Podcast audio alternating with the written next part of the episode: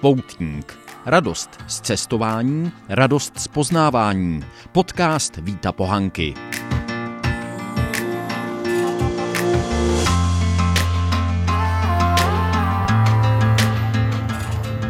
Dobrý den, já vás vítám při poslechu podcastu Poutník, který zase po čase natáčím z ruky bez předem připraveného scénáře přímo v terénu. Tentokrát vás zdravím z Paříže konkrétně z Rue Montorgueil, což je ve druhém arrondissementu, tedy přímo opravdu v centru Paříže. Eh, tahle ta ulice je vyhlášená svými trhy a my jsme s ženou Marcelou a s dcerou Klárkou, se kterými tady jsem, se chtěli právě na ty trhy tak trošku podívat. Je sobota dopoledne, už bude 11 hodin a musím říct, že ten trh se tady až tak moc nekoná. Je pravda, že ona už z toho stejně byla taková spíš turistická atrakce, nicméně, jak já si to pamatuju, tak tady bývaly na chodnících po stranách té ulice, která je pěší zónou, různé pulty, na kterých se prodávaly síry, víno, ovoce, zelenina, maso a podobně. A to zde tedy teď není a asi se to dá přičíst koronaviru.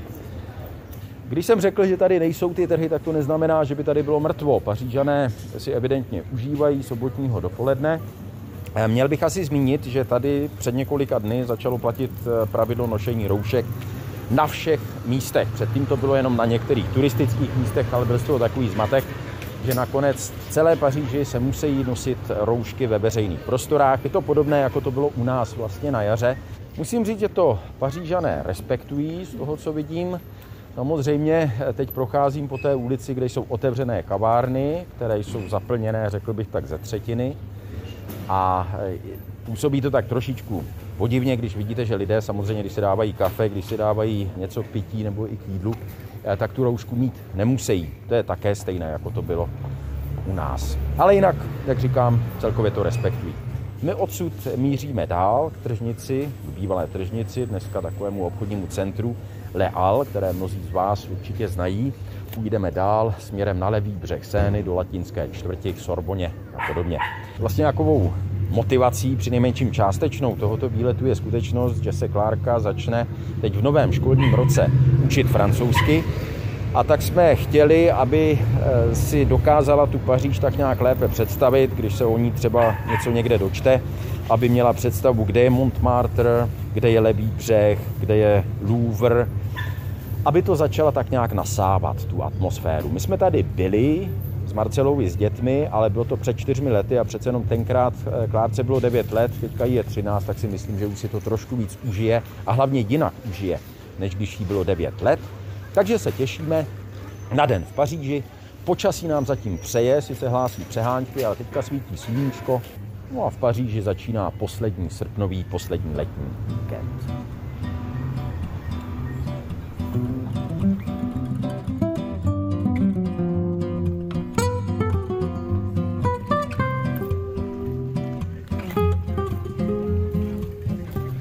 jsme na levém břehu Sény, došli jsme do Lucemburské zahrady, kde musím říct je docela živo. Fotí se tady nějaká svatba zrovna a jsou tady místní lidé, vysloveně je vidět, že jsou to pařížané. Tady pořád platí to, že jako turisti se tady cítíme eh, docela tentokrát výjimečně, což je pro nás určitě dobře. Ano. Dva, fotografka počítá, všichni se mají usmát a zamávat. Není to příliš početná svatba, ale fotí se tady před Lucemburským palácem, na který já mám dvě takové osobní vzpomínky. Ta první je z roku 1999, když tady byl Václav Havel na státní návštěvě. Tudíž na té návštěvě, při které byl přijat se všemi podstami, tady po Paříži vlály české vlajky, byli jsme tenkrát, jako, já jako doprovod, tady novinářský už, protože jsem to takzvaně pokrýval pro Český rozhlas v Elizejském paláci na slavnostní večeři, na státní večeři u prezidenta Širaka a tady v tom Lucemburském paláci, kde sídlí, jak mnozí určitě vědí, francouzský senát, měl Václav Havel tenkrát projev a jestli si to dobře vybavuji, tak eh, to hlavní jaksi téma, nebo ten, eh, to hlavní vyznění z toho projevu bylo, že tenkrát vyzval k přijetí Evropské ústavy. Připomínám, bylo to v roce 99, tedy Česká republika ještě nebyla členskou zemí Evropské unie. Už vůbec to, že tady Havla přijímali s takovými podstami, chtěli, aby probudil Senátu nějak tak naznačuje, jak se ho francouzi vážili a že si vlastně i jako prezident tehdy ještě nečlenské země mohl dovolit to, že mluvil o potřebě přijetí Evropské ústavy, si myslím také ukazuje tak trošku to, jakou váhu jeho slovo tenkrát mělo a troufám si tvrdit, že žádný z těch následujících prezidentů nikdy takový ohlas a takové slyšení ve světě neměl, jako Václav Havel. Ta druhá vzpomínka osobní k Lucemburskému paláci se váže k roku 2005. Tenkrát se tady konalo zasedání parlamentního zhromáždění Rady Evropy, které pořádal francouzský senát. Takže mě jsem pozvali jako novináře na takový panel. Diskutovalo se tady, jestli je potřeba v době teroristických hrozeb přijmout nějakou zvláštní legislativu nebo nějaká opatření zákona pro ochranu novinářů. Tenkrát jsem na té panelové diskuzi mluvil v tom smyslu, že si myslím, že nic takového potřeba není a myslím si to mimochodem dodnes. Tolik moje osobní vzpomínky k Lucemburskému paláci a Lucemburské zahradě. A ještě jedna taková poznámka, eh, co se nám přihodilo, jestli se to tak dá říct, cestou sem je, že eh, jsme míjeli takový moc hezký krámek kamenný, kde prodávali kožené kabelky a jiné módní doplňky. A my jsme se tam museli zastavit, samozřejmě, trošku si to prohlínout. A Marcela, manželka, si koupila za 20 eur takovou moc hezkou kabelku, která se dá zároveň nosit i jako ledvinka. A proč to tady říkám? Pro mě je to potvrzení toho, co jsme tady velmi intenzivně, bych řekl, cítili v 90. letech minulého století, kdy jsme tady s Marcelou bydleli. A sice, že když si koupíte v Paříži nějaké zboží kvalitní, tohle to je značková kabelka Sherry Paris, byť není, to není nějaká zase světoznámá značka, Eh, tak vás to vyjde levněji, než kdybyste stejnou věc koupili v Praze. A to si troufám říct, že vás to vyjde třeba, hm, já nevím, jenom na polovinu té ceny, ne jenom na třetinu. Pořád tedy platí takový ten trend, že když se něco doveze do Prahy a je to z Francie, tak eh, mají tendenci obchodníci u nás to předražovat, protože to je přece francouzské, protože to je kvalitní a podobně. A když si sem zajedete, tak zjistíte, že tu stejnou věc můžete koupit kolikrát za velmi rozumnější peníz než, než někde jinde. A ono to asi neplatí jenom o Praze, ono to, já si myslím, platí třeba i kdybyste francouzské věci kupovali třeba, eh, třeba v Americe nebo než kvůli v Rusku a podobně. Tolik tedy naše zastavení tady v Lucemburské zahradě. Teď jdeme zpátky na pravý břeh a jdeme k Louvru a tulirejským zahradám.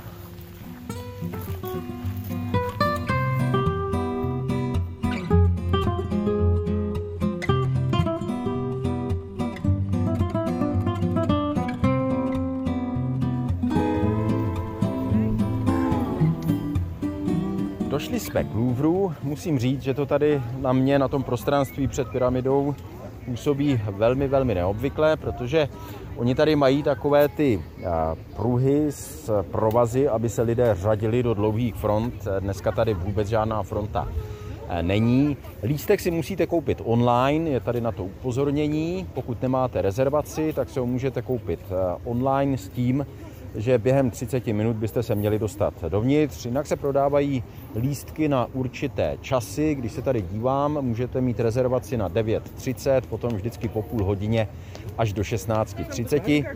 Lidé tady jsou, slyšel jsem, jsou tady i turisté tedy, ale není to zdaleka, zdaleka eh, tak přeplněné, jako to bývá jindy. Eh, nevím, jestli je to náhoda, ale slyšeli jsme několikrát polštinu, takže kromě nás Čechů jsem tady slyšel a viděl hlavně Poláky. Jinak i u těch turistů je znát, že jsou to turisté spíš místní, francouzští, protože mluví francouzsky, pokud jsou tedy slyšet. Takže koronavirus se tady určitě projevuje. Už se nechci opakovat, že pro nás je to spíš lepší, tedy že jsme rádi. Takže ten Louvre nakonec možná zvážíme. Jenom abych ještě možná vysvětlil, proč vůbec váháme, jestli do toho Louvru zajít, když je to teďka evidentně eh, tak eh, docela asi příjemné oproti tomu, jak to bývá jindy, když jsou tam davy. Já jsem v Louvru byl už hodněkrát, stejně tak moje manželka Marcela, když jsme tady bydleli, tak necítíme tak silnou potřebu si ten lístek kupovat. Klárce je 13 let, zase koupit ten lístek jenom kvůli ní, když ona by se tam také chtěla podívat hlavně na tu Monu Lízu, ale ten zbytek by až tak moc zatím v tomhle věku nezajímal. Tak proto váháme, ale možná, možná změníme názor. Možná ještě jedna poznámka k tomu. Mě vždycky tak nějak překvapovalo, že v tvrdých kapitalistických zemích, jako je Velká Británie, jako je třeba Amerika, jako je Washington, tak tam jsou všechna ta velká muzea zadarmo.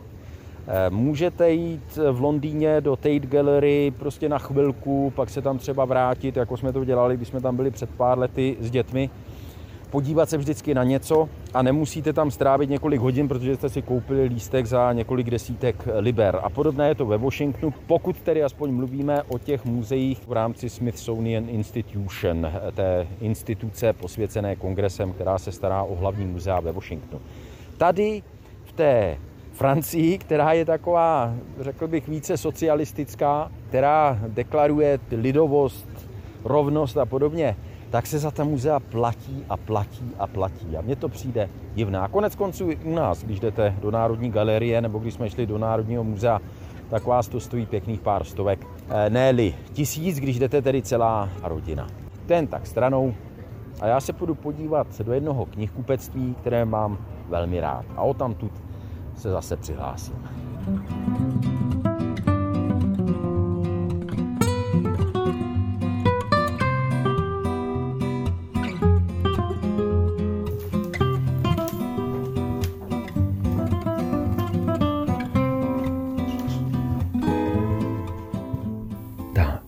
Instituce, kterou jsem chtěl zmínit, je knihkupectví Kaliňany. Je na Rue Rivoli, to je taková ta dlouhá třída, která se táhne od Louvru a podél Tulirejských zahrad až na Place Concord, tedy náměstí svodnosti.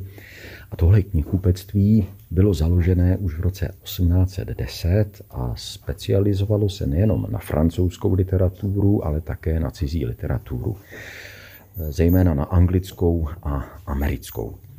A mě jsem poslala v roce 1996 eh, kolegyně v UNESCO, kam jsem tenkrát nastoupil, eh, Korejka Min Jong Kim, která stejně jako já nastoupila v té době, je mimochodem stejně stará v tom UNESCO, ještě pořád pracuje, a také neměla vůbec francouzsky, stejně jako já. Nás, když přijímali, tak jsme francouzsky mluvit nemuseli, stačila angličtina.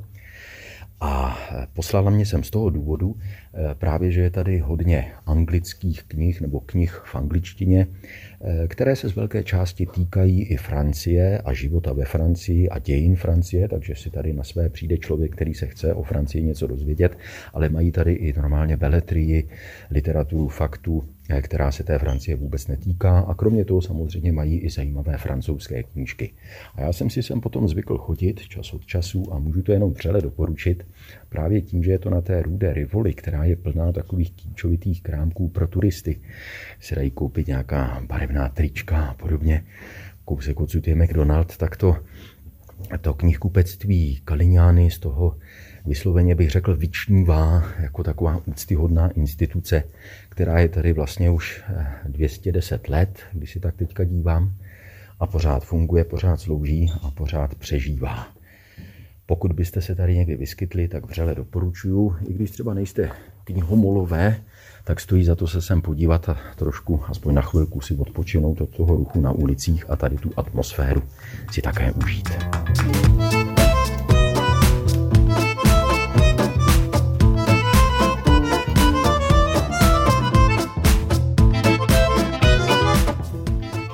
Pro mě teď troška zklamání při téhle návštěvě Paříže, protože v uličce přesně za tím knihkupectvím Kaliňány, která je souběžná z Rudé Rivoli, je malá rodinná restaurace, která se nazývá U malého baru a restaurace. Je to takový rodinný podnik, tam jsem vždycky rád zašel, protože jsou tady velmi, velmi přijatelné ceny. Třeba hlavní chod eh, stojí 11,50 eh, eur Eh, což je dneska na Paříž, řekl bych, velmi dobrá cena. Bohužel jsou zavření, ale není to eh, v souvislosti s koronavirem, jak tady čtu. Eh, mají prostě zavřeno jako každý rok kvůli dovolené a otevřou až 3. září, což mě opravdu mrzí, protože jsem sem chtěl vzít manželku i dceru a bohužel je sem nevezmu, tak budeme muset někam jinam, ale vřele doporučuju a neplatí to jenom o tomhletom konkrétním místě. Většinou, když v Paříži Možná neříkám pro ty z vás, kteří cestují častěji nic moc nového, ale pro jistotu to řeknu i v té Paříži, i v tom centru centrovatém, kde je všude velmi draho, tak když člověk zabočí do těch vedlejších uliček, tak může najít právě tady tyhle ty podniky, eh, kde se vaří jednak dobře, autenticky a je to za rozumný peníz. Ještě možná zmíním, že když jsem tady jedl, naposled si vzpomínám, myslím, že to bylo v roce 2016, když jsem katapultovali tehdy jako varšavského zpravodaje, abych pomohl Honzovi Šmídovi po teroristických útocích pokrývat to dění, tak jsem tady byl přes víkend a stavoval jsem se tam. Jedli tam se mnou zedníci tady z okolí, což si myslím, že je vždycky dobrá známka, když vidíte, že i ty místní, třeba řemeslníci tam chodí na oběd, tak ty asi vědí, kam zajít a kde to stojí za to, kde za ten vynaložený peníz dostanete to, co si zasloužíte.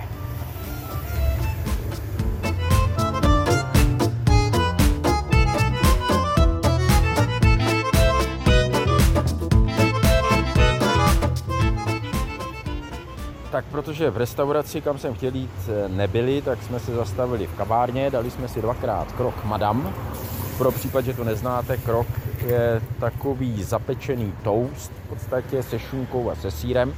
Když je monsieur, tak je bez vajíčka, ale protože jsme si dali madam, tak to bylo i s vajíčkem. Cena byla relativně mírná, nějakých 11 nebo 12 eur.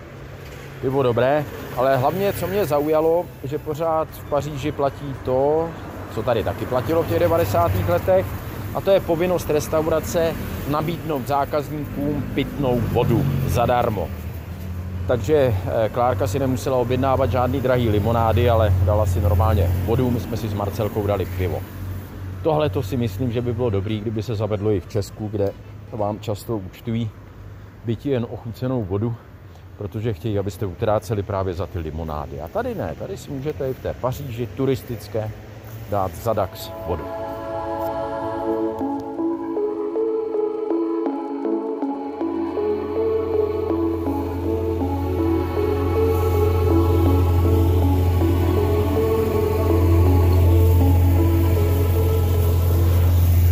Už je neděle ráno a tenhle hluk, který slyšíte, to jsou čističi ulic. Já stojím na Montmartru přímo před katedrálou Sacré-Cœur a zaměstnanci města tady z hadice vodou pod tlakem ostřikují chodníky, tím vlastně i zametají odpadky a podobně. Musím říct, že je mi docela sympatické, že tahle ta eh, tradice, tahle ta služba tady v Paříži pořád funguje a docela efektivně, co můžu soudit. A není to jenom na těch turistických místech, aspoň z toho, co vidím eh, třeba v té oblasti, kde máme bydlení, což je eh, kousek odsud, je to pořád v 18. arrondissementu, 18. městském okresu na Montmartru, ale na té straně směrem na předměstí. Mimochodem bydlíme v bytě, který máme pronajatý přes Airbnb, je to v šestém patře bez výtahu, takže si musíme se sakramensky vždycky rozmyslet, jestli sebou máme všechno, abychom se snad nemuseli vracet třeba z ulice pro něco a vyšlapávat těch šest pater nahoru. Předpověď na dnešek není moc dobrá. Já jsem se mimochodem na ten Montmartre eh, vystoupal a přivstal jsem si z toho důvodu, že jsem si chtěl pořídit nějaké hezké snímky Paříže eh, při východu slunce, jenomže obloha je zatažená, a dneska má pršet, jak dopoledne, tak odpoledne. Tak uvidíme, jak to zvládneme. My se tím určitě nechceme nechat odradit. Máme v plánu navštívit muzeum Picasa. Chtěli jsme se podívat do Buloňského lesíku a tam si dát nějaký delší trek, eh, ale to asi nevypadá příliš nadějně. Mimochodem včera jsme našlapali podle mého krokoměru 20 km, podle krokoměru mé dcery Klárky 22 km. To mě až tak nepřekvapuje. Ony ty mobilní telefony eh, měří vzdálenost odlišně, ta odchylka nějakých 10% není až tak neobvyklá, to už jsem si vyzkoušel dřív. Možná bych měl ještě dodat, vlastně ten poslední vstup byl poté, co jsme se najedli. My jsme se potom na chvilku stáhli na tu naši základnu, tedy do toho bytu na Montmartru a na večer jsme se vypravili ještě projít po Champs-Élysées. Takže jsme metrem dojeli na Charles de Gaulle Etoile k vítěznému oblouku a tam tu jsme si šli špacírem krásně po Champs-Élysées až na náměstí Svornosti, odkud jsme se vrátili metrem domů. Ten obrázek, to už bych se skoro opakoval, je pořád velmi podobný. Eh, lidé v ulicích normálně kurzují, ale jsou to převážně pařížané, turistů je málo, což je pro nás příjemné. Všichni dbají na to, aby nosili roušky, Vlastně jsme rádi, že jsme se sem vypravili právě v té době, kdy to tady není přeplněné. Jediné, co nám to může trošku kazit, je to počasí, ale to uvidíme. Já teď od Sacré Cœur mířím na Place de Tétre, což možná také znáte, to je taková ta turisticky velmi oblíbená oblast nebo místo na vrcholu Montmartre, kde je spousta restaurací, až tak trošku kýčovitých, ale teďka vlastně tady procházím skoro lidu prázdnou ulicí. Pokud někdo proběhne, tak je to nějaký místní jogger, jak říkají francouzi, tedy někdo, kdo joguje nebo tedy běhá, často se psem, ale mám ten Montmartre z velké části sám pro sebe a to se mi právě líbí a proto nelituji, že se budím docela brzo a můžu si i tu Paříž takhle hezky po ránu užívat.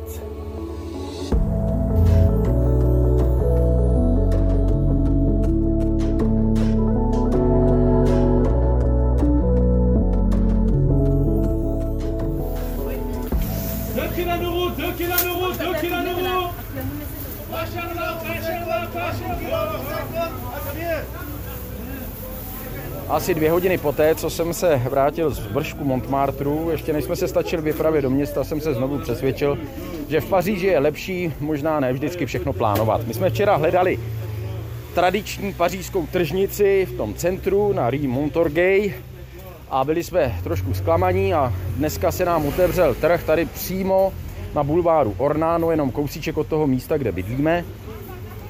Velmi to tady žije, je to prostě ta tradice taková, že se tady prodává ovoce, zelenina, maso, ryby teďka vidím. Neskutečně to tady žije. Jsme samozřejmě na severním okraji Paříže, to znamená, že je tady spoustu Arabů, je tady dost Černochů, ale je tady velmi živo a je tady znát ta, řekl bych, když nic jiného, velmi autentická pařížská atmosféra. Moc hezký zážitek, se kterým jsme vlastně ani nepočítali. Takže zase měníme plány, už radši nebudu ani říkat moc, co plánujeme, jenom snad podotknu, že jsme si koupili nakonec lístky do Musée d'Orsay, a to na jednu hodinu. Museli jsme si to objednat předem, ale muzeum je otevřené, musíte si rezervovat místo. Některé hodiny už teda byly plně obsazené, takže jsme museli trošinku vybírat, ale ne tak, že by nám to zasáhlo do našeho rozvrhu. Takže předpokládám, že se potom ozvu od muze d'Orsay někde z centra, kam přejedeme odsud metrem.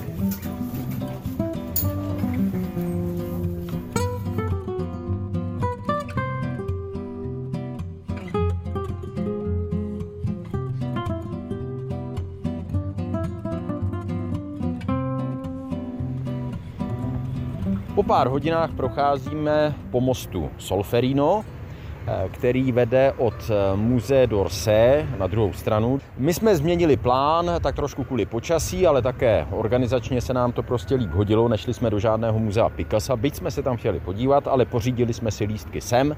Koupili jsme si je online dnes, v neděli dopoledne. Některé hodiny už nám to nedovolilo rezervovat, ale mohli jsme se rezervovat na jednu hodinu. Takže jsme přejeli z Montmartru, prošli jsme se kolem Eiffelovky, na Eiffelovku jsme nešli, protože někteří z nás tam byli opakovaně, Klárka už tam byla taky a zaplatit zase 64 eur 80 za všechny tři, abychom se podívali nahoru, když viditelnost nebyla zaručená, to se nám nechtělo. Musée d'Orsay, super, pokud to náhodou eh, nevíte, tak jenom pro jistotu zmíním, že tohle muzeum vzniklo v 80. letech 20. století, otevíral ho v roce 86 tehdejší prezident François Mitterrand a ten záměr byl vytvořit muzeum, které přemostí eh, to, co nabízí Louvre, tedy staré umění, a Centre de Pompidou, ve kterém najdete moderní, to nejmodernější umění. A Musée d'Orsay vystavuje impresionisty. My jsme se tam chtěli podívat hlavně na Van Gogha nebo Van Chocha, jak někteří říkají, správně, protože to byl původem nizozemec. A byli jsme celkem spokojeni. Trošku nás zamrzelo, že na výpůjčce ve Spojených státech jsou obrazy, které jsme chtěli vidět, jako například eh, hvězdná obloha na trónou, anebo Whistlerova maminka, aniž bychom byli varováni. Čekal bych, že to muzeum aspoň trošku varuje když tady tyhle ty významné obrazy na výpůjčku dává. Ale to jen tak stranou. Jinak musím znovu jenom říct, že mě trošku mrzí, že tady v Paříži si koupíte často docela drahé lístky, když to muzé d'Orsay tak drahé nebylo, stálo nás to celou rodinu i s audioprůvodcem asi 26 eur. A to z toho důvodu, že jsme tady s nezletilou dcerkou, která mohla jít eh, zadarmo a jako rodiče jsme měli mírnou slevu.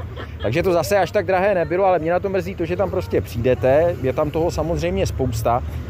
My jsme tam strávili něco přes dvě hodiny a pak nemůžete mít eh, za zlé, když 13-letá Klárka už toho má celkem dost.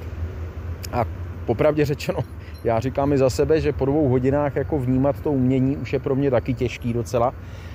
No a pak, pak jdete ven a, a už se tam nevrátíte. To je daleko příjemnější, jak už jsem myslím, že zmiňoval v těch galeriích v Londýně nebo ve Washingtonu, tam můžete jít zadarmo. Takže třeba si to člověk jako rozčlení, že se tam jenom nakoukne, zajde si tam na půl hodiny, podívá se na některá díla a pak se tam třeba vrátí, když je v tom městě, ať už na prodloužený víkend, jako my tady v Paříži, nebo třeba na týden. Abych jim ale zase příliš nekřivdil, to eh, muze d'Orsay nabízí ten lístek na 24 hodin, takže teoreticky by se to dalo koupit třeba včera odpoledne a mohli bychom tam mít jednou odpoledne a dneska zase dopoledne. Problém je ale v tom zase, že se musíte rezervovat kvůli koronaviru. Tolik o tomhletom eh, muzeu. Kolem Eiffelovky jsme se prošli, jak jsem říkal, teďka si ještě trošičku užijeme pohledy na scénu, protože se zase vyčasilo, to počasí je velmi, velmi proměnlivé. Ale půjdeme už pomalu na metro, chceme si zajít eh, na večeři do jedné restaurace rodinné, kterou nám doporučil náš domácí, nebo ten člověk, od kterého si pronajímáme ten byt na Montmartru. A já už asi zajedu pro auto, které máme zaparkované na předměstí Saint-Denis a převezu ho na Montmartre, kde se dá přes víkend parkovat zadarmo. A budu doufat, že tam najdu místo někde blízko toho našeho bydlení, tak abychom ráno mohli odjet a já nemusel pro to auto až do Saint-Denis někdy brzo ráno, byť to máme zaplacené až do zítřejšího rána. Ono se to ani jinak nedalo, ale o tom možná ještě řeknu něco v praktických poznámkách. Takže tolik zatím od Muzé d'Orsay a od Cény.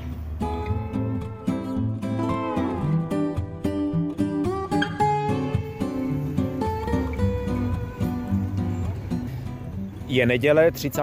srpna 2020 v podvečer po 7 hodině. Já teď sedím před radnicí 18. pařížského obvodu a náš pobyt tady v Paříži se chýlí pomalu ke konci. Poslední zhruba tři hodiny jsem strávil nepříliš příjemně. Byl jsem pro naše auto, které bylo zaparkované na dobrém parkovišti, ale na předměstí Saint-Denis. Musel jsem tam dojet metrem, pak přijet sem a tady jsem hledal místo na parkování. Spoléhal jsem na to, že tam, kde se obvykle platí za parkování před domy na těch vyrazených pruzích, takže tam něco najdu, protože teďka o víkendu se neplatí. Jestli jsem se dobře díval do 8 nebo do 9 ráno, ale to my už eh, doufáme, že budeme dávno na cestě. Eh, nepočítal jsem s tím a to je moje chyba, že přece jenom je podvečer, v neděli už je konec prázdnin, pařížané jsou zpátky a tudíž vyrazili do restaurací, kterých je i na téhle té severní straně Montmartru opravdu hodně. Eh, takže všechna místa byla zaplněná a bez nadsázky jsem jezdil tady po okolí dvě hodiny, než jsem konečně nějaké místo našel. Já toho nelituji, zase jsem si to hezky užil, tady tuhle tu pařížskou zkušenost, že zoufale hledáte místo, kde zaparkovat, tak aby to nestálo Mailand. Ale povedlo se, auto jsem zaparkoval, no a teďka ještě půjdeme asi na jídlo, ráno vyrazíme. Jsem s tím naším pobytem spokojený. Samozřejmě ještě nás čeká cesta domů, takže neříkej hop, dokud si nepřeskočil. Nemůžu říkat, eh, že cesta je výborná, dokud jsme ještě nedojeli, ale s tím, jak jsme ten čas strávili tady v Paříži, spokojený jsem. Ušli jsme mimochodem, když jsem se díval na krokoměr, asi 32 kilometrů. Já předpokládám, že ještě víc, eh, protože ne vždycky jsem měl ten mobil u sebe, když jsme tady někde šli, Navíc jsme projeli dva karnety lístků na metro, to znamená 20 lístků ve třech lidech. Eh, já jsem toho najezdil o něco víc, protože jsem měl na to předměstí Sandeny pro auto, nebo nejdřív s autem a potom pro auto. Takže jsme si Paříž opravdu užili a já doufám, že to splnilo svůj účel, kterým vlastně bylo, aby Klárka, naše 13-letá dcera, si tu Paříž tak trošičku právě prochodila. A my jsme se s Marcelou podívali na ta místa, která známe z těch 90. let a která se popravdě řečeno až tak moc nezměnila. Paříž zůstává sama sebou. Já vám v každém případě děkuji moc krát za to, že jste si našli čas na poslech tohoto podcastu. Napadlo mě při těch eh, procházkách tady po Paříži několik dalších témat, která ještě asi zpracuji tady pro poutník. ale nechtěl jsem to dělat tady, protože konec konců jsme sem nepřijeli proto, abych seděl u počítače a něco psal a nahrával. To, co jsem tady nahrál, tak jsem nahrál všechno z ruky a teďka vám to tedy přeříkávám, takže se k tomu ještě vrátím. Ještě jednou díky, budu se těšit na slyšenou, držte se a mějte se hezky.